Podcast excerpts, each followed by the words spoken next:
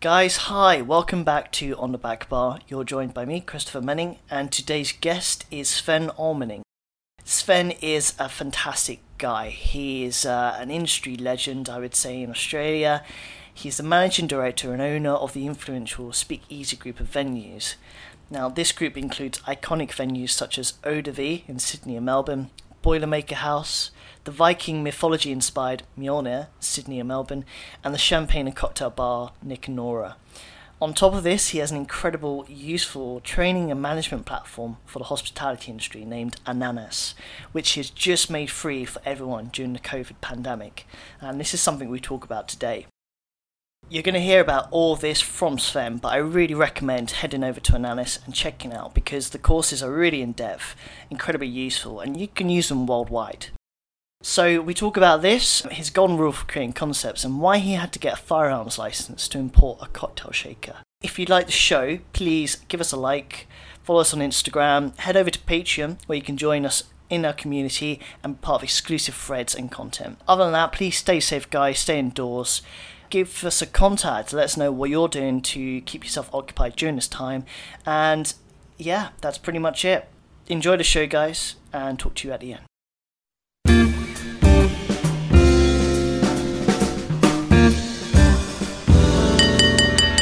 Benjamin Franklin once said, In wine there is wisdom, in beer there is freedom, and in water there's bacteria.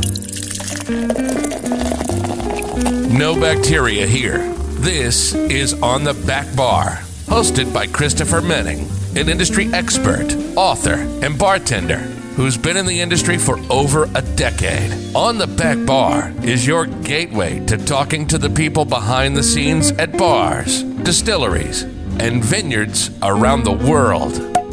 We'll talk to the experts in the industry about future trends, people, spirits, cocktails, wine, and everything else. So kick your feet up, pour your favorite drink, and hang out on the back bar. This is Christopher Menning.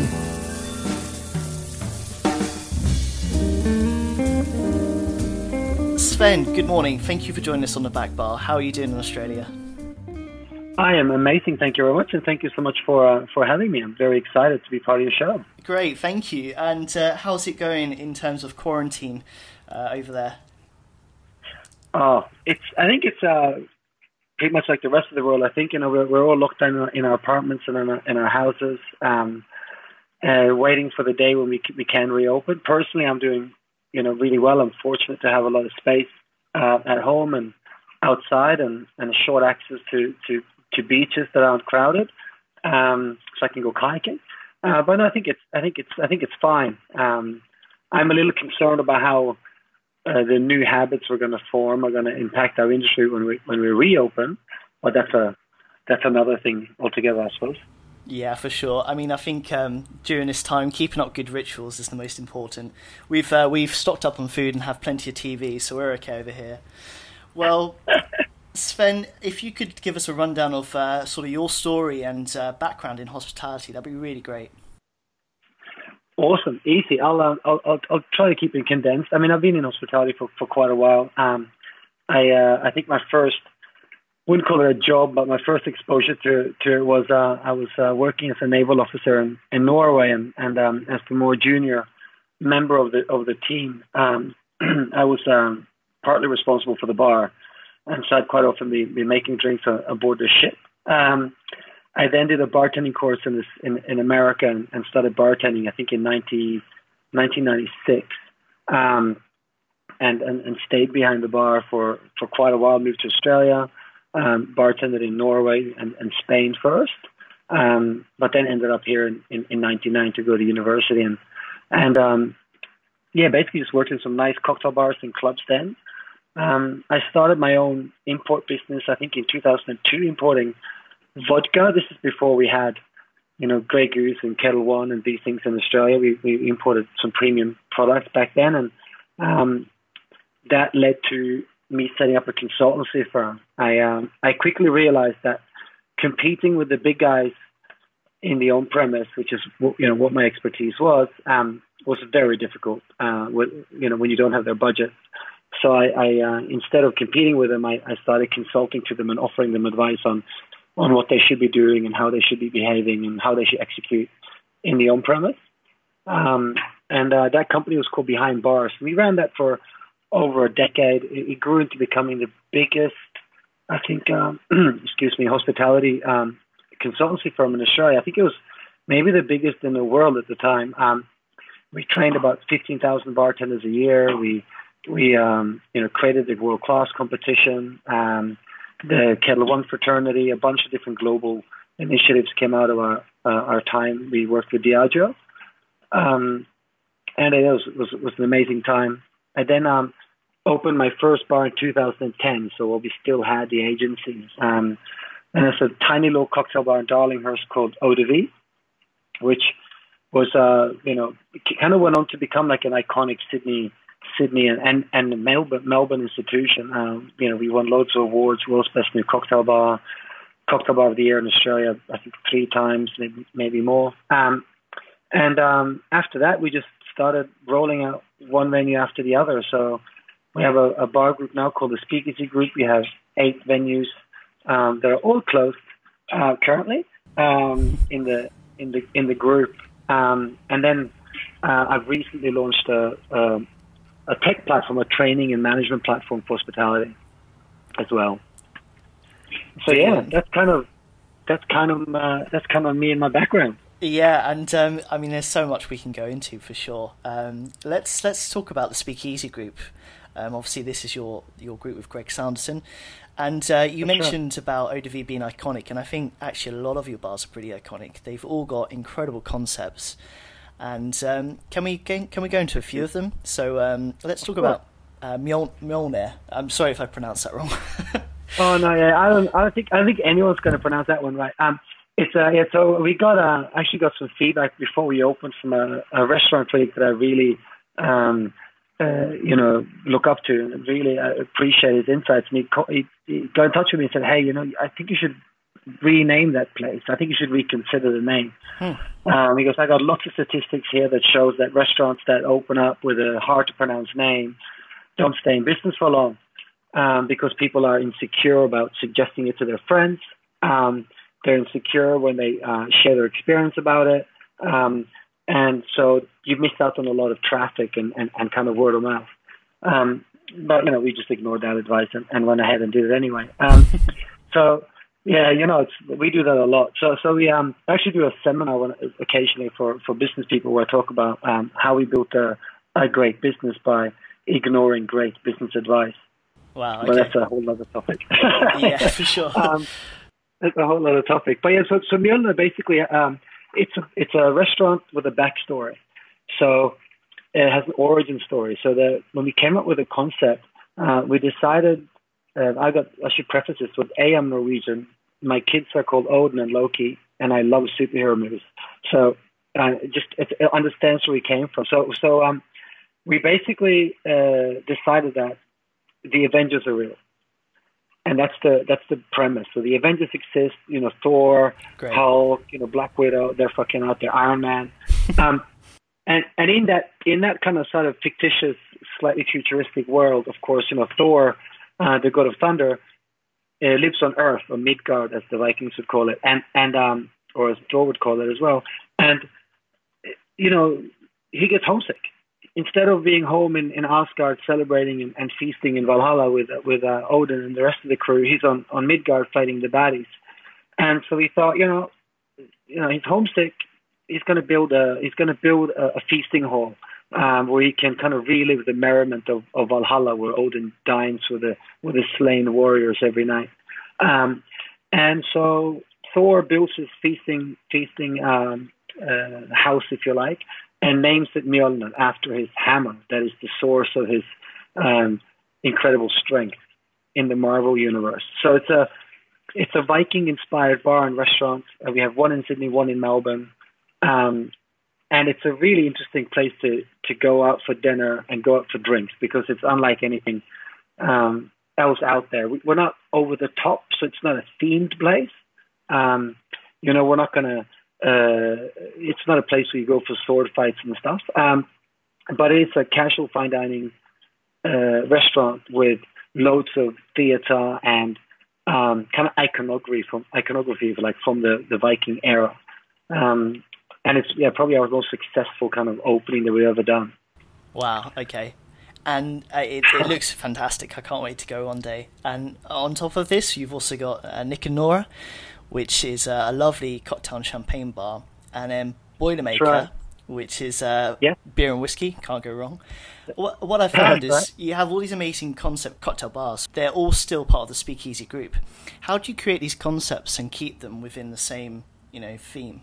Um, I had, I think the concepts for us, Greg and I came up with a rule um, a couple of years ago now that we're trying to stick our best to, which really um, helps manage growth and creative output. So, you know, the idea is when you have an idea for a venue um, or for anything now that we're going to do, um, there's only one question, like real kind of serious filter that we put on it. Um, and it's basically the idea of it's fuck yeah or no. okay. Love it. And, so and so things will come up quite often about, oh, you know, this oh that could be a good moneymaker or that could be a really interesting thing to do. But um, unless we kind of both have this fuck yeah, that'll be so good. Um, we're not going to do it. And so that means that we have to come up with relatively tight concepts um, to begin with, um, and also find uh, the right people to work there.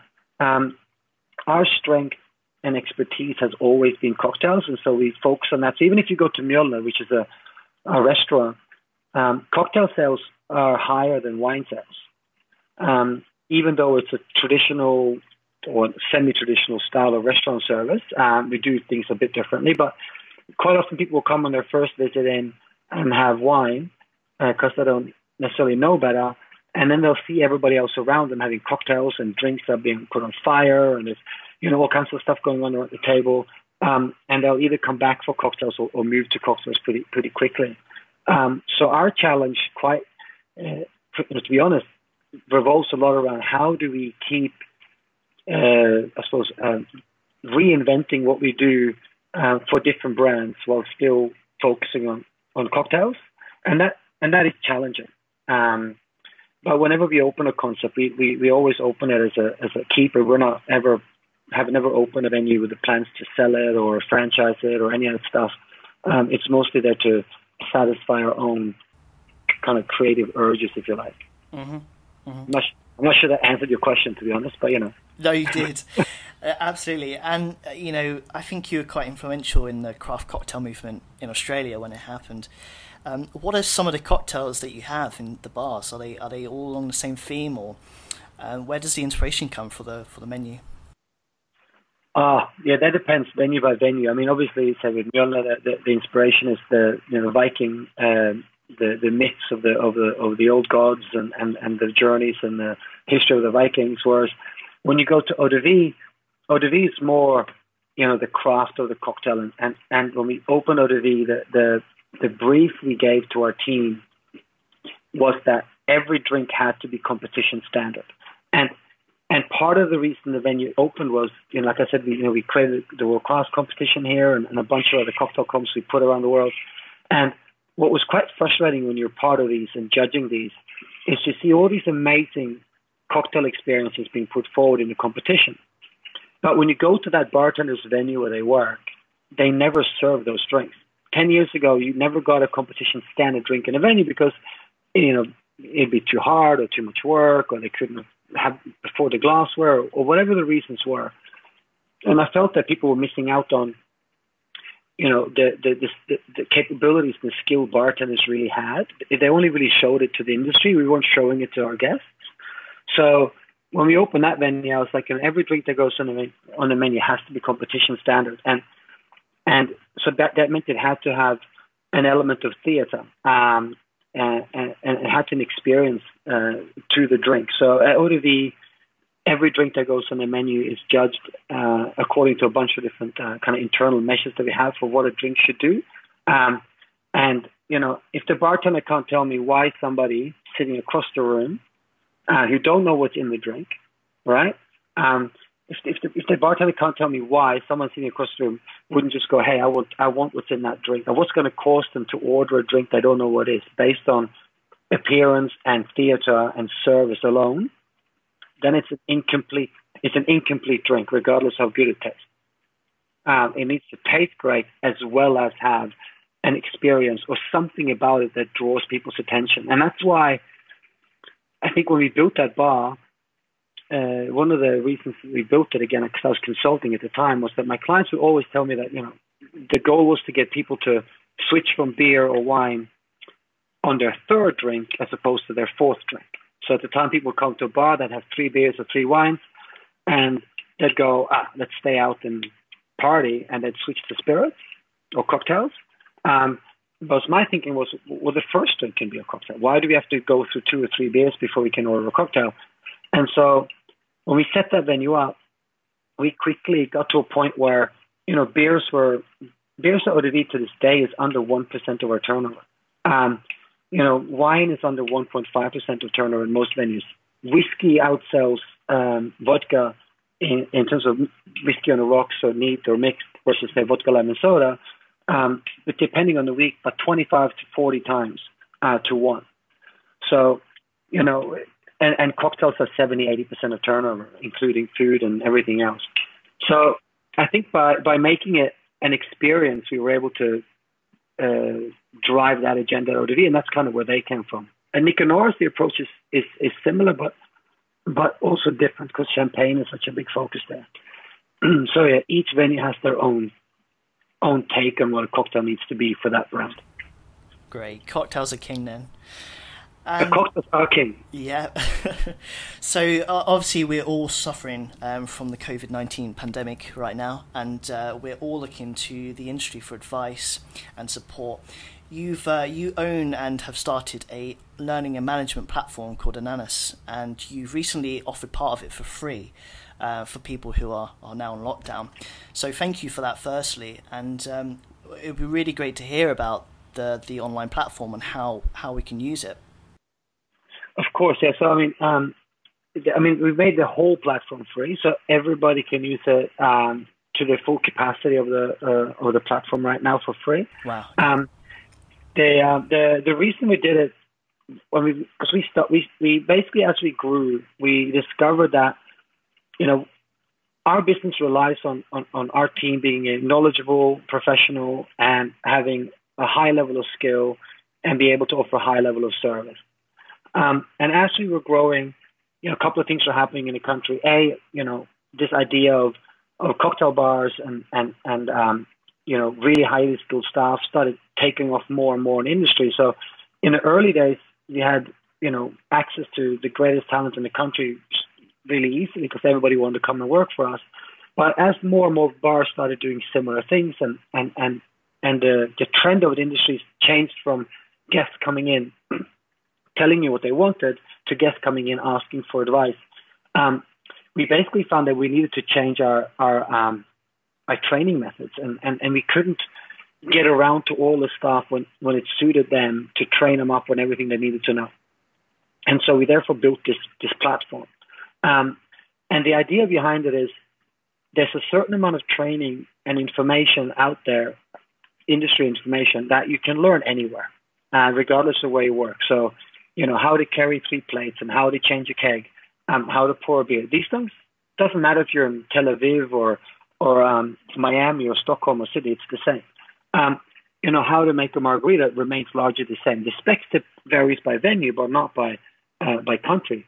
Um, and so all of this information lies on there. You know, everything from you know basic spirit knowledge to, to quite in depth kind of uh, knowledge by, by by category, through you know to you know how to carry three plates, like I said, or how to set a table, all the way up to you know how to um, handle liquid nitrogen in your bar, etc. We have all these courses loaded up so people can go there and, and learn. Um, and that's anyone can go on for free now and do all of that and earn certificates so they can easily get a job when, when, when bars and restaurants reopen. Um, but there's another environment as well, which is around internal training. And, and one thing I found as a consultant um, and also as an owner in, in our venues and, and I talk to the industry, there's a, an enormous lack of documentation in bars. Bars and restaurants have processes and procedures, but a lot of these either live in the in the head of the owner or the uh, or the manager, the long term serving manager that's there, um, and it's taught face to face or you know, best practice almost is handing out a, a huge, you know, 400 page freaking folder with everything dumped on it on white paper. Um, and, and people get on induction day and they look at that thing holy fuck, that's too much info, and they don't read it.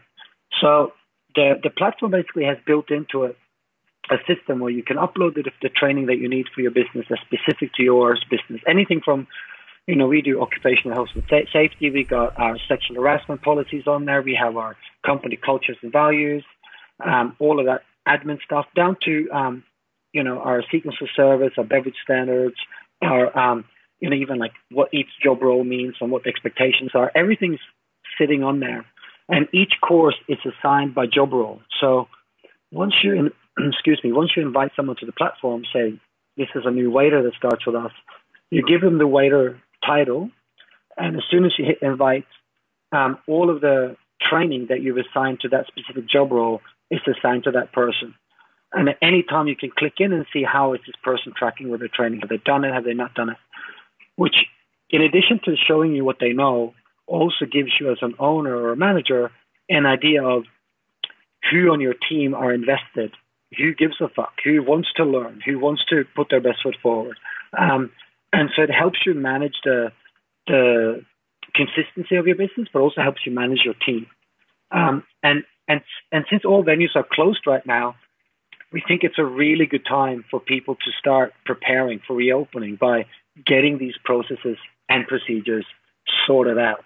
Um, so we are putting together templates for people that they can use. They're all free. Um, they can use them on our platform and set them up, or they can just you know, sign up to the platform and download all the free material we send them. And and um, when it's no longer free to use it, um, they can just disregard it and not use the platform and just take all the materials we've given them and, and employ them in their business if, if that's helpful. Um, right now, it's just about helping each other out because we need to get back up and uh, we need to be leaner than we were before.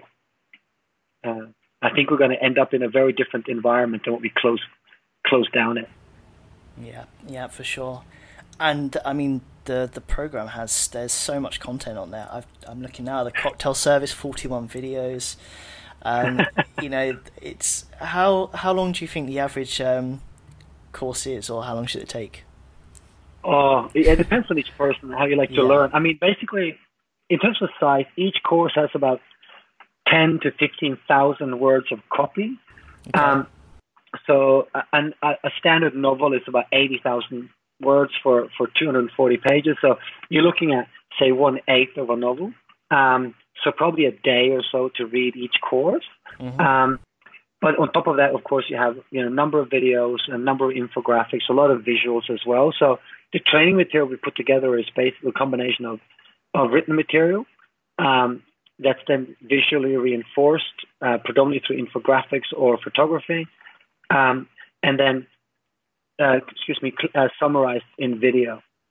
Um, and, and, we do that because video training on its own isn't overly helpful when you're trying to learn something other than how to change tires on your on, on your bike or how to patch something or how to do a bow tie. Like if it's a, a small task you're trying to learn, then a two, three minute video on YouTube is great. But if you want to learn about champagne, um, watching a two-hour documentary on, if, if you like, a video on that teaches you about champagne, it means that you go into what educators refer to as entertainment mode. Um, and so you're just sitting there watching something, being entertained by it, but you're not necessarily learning and taking away a lot of information. Um, which is why we can, you know, watch Netflix and you know binge watch three episodes in a row, and wake up the next morning and go, "What the fuck did I watch last night?" um, you know, and then and then on top of that, you might go, "Hang on, how did it end?" You got to sit there and watch the recap before you watch the show, because your brain just switches off. It's not absorbing it; it's just being entertained. So that's why we break all the material up. So you go reading, looking at infographics, watching a video where you get audio and, and, and, and of course moving images, and then back to reading. So it changes things up for you. So you're constantly in study mode. Yeah and uh, I, I, really suggest our listeners to go and check it out. There, there's, like I said, a, a, huge amount of content, and uh, it looks really interesting. So these will be in the show notes for anyone who wants to look into it. So uh, let's let's keep on with COVID nineteen and what's going on. Obviously, a lot of people around the world are now on lockdown. It'd be really good to get some advice on what you think maybe bartenders can do to support themselves during this time. Oh man, it's it's it's super tough. So you know, depending on the country that you're in, there's going to be different types of you know measures in place from the government to to assist people. Um, as a as a as, as a bartender, if if you have you know creating creating additional income during this period will be will be relatively difficult because the the people that normally would employ bartenders are are closed down. Um, it could be a really good time for, for people to start building a bit of a brand around themselves, you know, working on their social media uh, strategies for themselves when they come back into into venues in terms of building up followings on Instagram or Facebook or TikTok or whatever that these things are. Um, isn't a, isn't a bad time. Um, also looking for for um, you know short term work outside the industry. There's a lot of industries that need extra people where there's extra work available. Um, and also, I would I would suggest staying in touch with the venues that where you work and, and, and keeping in touch with the managers to see if there is additional uh, work coming in. In Australia, for instance, we have a new scheme that was announced I think on two days ago called the JobKeeper scheme. And the first day it came out, it did very little for us, and it weren't going to change anything. Um, but on day two, the information we got through then seemed to be that we could start bringing back some of our team partially, and they would get be able to earn more money than if they were just on um, unemployment benefits. So now we are looking at that, and staff that are reaching out to the venues, obviously, um, uh, and staying in touch with the managers may then be able to pick up those kind of uh, new shifts or whatever that's coming along. But as a as a bartender or a server, wait staff right now, um, it, it's super hard. Um, and yeah, I don't really know what, what they can do. I would if, if, if I was in in in their situation now and I had enough to get by on, um, I would just be focusing on upskilling myself and and looking for you know where I want to work when when when when the industry reopens. Because um, when we reopen, the, the great people will be able to pick and choose where they want to go. So I would just upskill, learn as much as I can, and start looking into where to work. And so I've got a plan for when, when bars and restaurants reopen. Mm-hmm. Um, but beyond that, I, I, don't I don't really know. You know, um, yeah. I think venue owners very definitely Venue owners um, should be doing a lot right now to to get their businesses ready um, for when they can reopen, or they should be doing things now to bring in revenue while their their main operations are closed. Yeah, We've um, we've seen here in Bangkok. There's plenty of bars doing uh, cocktail delivery service, um, even offering yeah. some vouchers for discounted prices. What other things do you think businesses can be doing? Oh, there's a lot of stuff. I mean, the the takeaway and, and delivery things. Uh, before people jump into it, I've actually spoken to a lot of people about this lately. Because um, we, we, I think we were maybe the first bar in the world to do our own branded uh, bottled cocktails. That's seven years ago. Mm. Um, and and we walked away from that, even though we were, you know, our orders were like twenty thousand at a time. Um, the the the thing is, when you do this, it's you're effectively starting a new business, and a lot of people jumped into, oh, let's do takeaway, let's do delivery, without costing out everything in detail. Um, and a lot of people are, from what I hear now, have, are basically increasing their losses rather than um, kind of closing the gap, wow. um, because executing these things are expensive setting it up costs money, a lot of time, a lot of produce, a lot of ingredients You got to get purchased. You got to get bottles, you got to get caps, you got to get, and then pe- people may not be doing it properly. Like when we did our bottled cocktails, um, we had uh, everything had to be sterilized, of course. We had a procedures for how we were cleaning all the glass, and we had gloves for staff to use when they were doing it. We had hygiene standards in place. Every uh, batch that we made got sent off to a local uh, food science uh, lab where they tested it for microbes and um, to make sure it was healthy to consume and safe to consume after it had been stored in a bottle. Um, and that, that alone cost, I think, about $700 a drink to test. So with we had a range of three cocktails. Each time we had them tested for safety, each batch was $2,000 just to test it, which means you have to sell a lot of cocktails to afford that two grand testing mm-hmm. fee. Yeah. Um, I don't think many people who are out there now are, are adhering to those kind of hygiene and safety standards, which then in turn potentially leaves you open to lawsuits if somebody gets sick. Um, and there's a whole bunch of different things in there. Um, and in the end, uh, not wanting to sound too pessimistic, but in the end, you know, the takeaway and delivery market was saturated before bars and restaurants closed. So you're coming into a market where bars and restaurant, uh, you know, takeaway stores and restaurants already have a highly fine-tuned model for how to execute and do this stuff, um, and have processes in place. They'll take weeks, if not months, to to get to the same kind of a, uh, uh, kind of lean state that they are in which means that you, it's not even playing field. So the people are entering it now on one or two weeks' notice and, and, and just trying to make things work um, may find that it's, the payback isn't really there. Um, and it's also the, uh, the real uh, kind of potential of damaging your brand by offering a product that is substandard to what you do in venue. And then when you try to reopen that brand down the track, you may have discouraged customers from coming back based on their at-home experience of your product rather than uh, the in-venue experience of your product. So I don't say people shouldn't do takeaway and delivery. People got to you know find ways to make ends meet. But uh, we are most likely starting something next week. But it, we are not launch, We're not launching anything that we can't that we won't continue when we're open. So the same the same concept applies for us. It's a fuck yeah or no. Or no, yeah. And and, and if it's not fuck yeah, we're not going to do it. So we now are working on a few concepts that are sits in the fuck yeah bracket for us, and with the support the government announced two days ago, we now can probably afford to do them. So I'm hoping we'll be announcing something next week that we can that we can start doing while we're closed. Great. Predominantly not to make money, but to, to so we can pay more staff. That's the main thing. Good. I mean, it's good to see you're putting your staff first, and um, we look forward to hearing this announcement when it when it comes. Hopefully, it does. Yeah, definitely. We'll uh, we'll go on a bit of a lighter subject now um, because obviously it's all a bit depressing about COVID. I hear you have a pretty cool collection of antique cocktail shakers. Can you tell yes, us about I that? Brilliant. yeah. Well, see, I think yeah, one of the things that really um, uh, made me stick to bartending. You know, I I, I love bartending and I love uh, serving guests, and I, you know, but but you know, you spend a lot of time behind the bar uh, dealing with with drunk people, and and, and uh, it can be discouraging at times as well.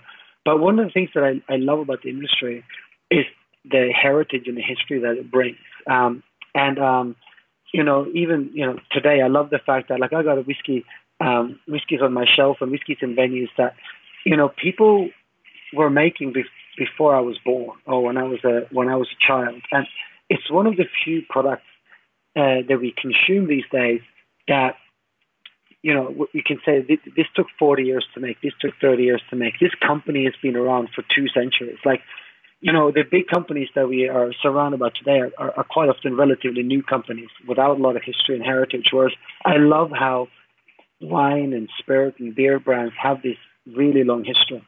And as I got caught up in the history of things, I just also discovered that, you know, there was a time when people were entertaining at home, and I, I love entertaining at home um, when you wanted to really stand out as a host or provide an experience, um, today you can pull out a bottle of you know, Grange, if you like, or a bottle of Dom Pérignon or Krug or something, and there's something by presenting that brand that enhances that that moment because the brand itself lends its lends its own prestige and significance to what you're doing. Um, but you know, in the 1920s or late 19th centuries, brands weren't that strong uh, as they are today. And there certainly weren't a lot of like really high prestige brands because you didn't have the mass consumer, consumerism that you have today, uh, nor the mar- marketing and advertising channels that built brands up to be able to deliver that for you. So when people were making drinks at home, they had all these beautiful vessels and beautiful tools that they could use um, when presenting and creating drinks. Everything from you know uh, cocktail shakers that look like ladies' legs to old World War One artillery shells to, you know, I got these beautiful ones that look like a bag of golf clubs. Um, and people could use them to kind of really lend theater to the service of drinks. And I just love that. And, and, and I, love I love that kind of historical connection. So I started collecting these for, you know, I don't know how long ago, probably 15 years ago now. Mm-hmm. Um, and um, uh, once we had kids, my uh, budgets were slashed by the wife, so I can't spend quite as much as I used to on okay, by the boss, right? that's right. That's right. So, so, but you know, I, but I do have. I think I've got over, oh, well over a hundred uh, really, you know, old, beautiful shakers, and Oh wow. uh, quite often, yeah, they're, they're, it's amazing. And we display a lot of them in in our venues because they, they, they, they, they, they add a bit of they just add to the experience in, in the venue having them on, on display there. Um, so yeah, absolutely, absolutely love it. And there's some really some weird stuff happens when you when you collect cocktail shakers. Like I've got a I now have a license to import firearms to Australia. Um, right. because yeah, I know, right? What the hell do I need that for? Um, so I bought this. Uh, uh, it's, a, it's an artillery shell. It's the first cocktail shaker I ever bought. Was this World War One artillery shell cocktail shaker, um, and I now have three of these things. And and and uh, one of these shakers, when it came through customs, uh, it was seized by customs, and they basically told me that um, because it had been an artillery shell, uh, but had been decommissioned, uh, I needed a license to import it. Um, but this shaker has never been an artillery shell. It's it's always just been a fac- like a like a facsimile, yeah. you know. Okay. Um, and um, so I argued that you know it's it's a facsimile. It's never been in a artillery shell, and I got all these experts from around the world to write letters um, uh, for me that I presented to them, along with like you know historical documentation of the shaker No and way, if you owned it okay. before, everything. And they wouldn't let me. Uh, they said the military expert looked at it, uh, and the only way to get in was to get a license to import firearms. and I, and I was like, this is fucked. So I went back to them and said, okay, well, can you send it back to the guy in the states that I bought it from? And they're like, yeah, that's fine, because you know they were going to destroy it. Um, God. and I'm just, I know it's a 1917. The shaker was made. It's you know it's a century old. Uh, don't fucking destroy it.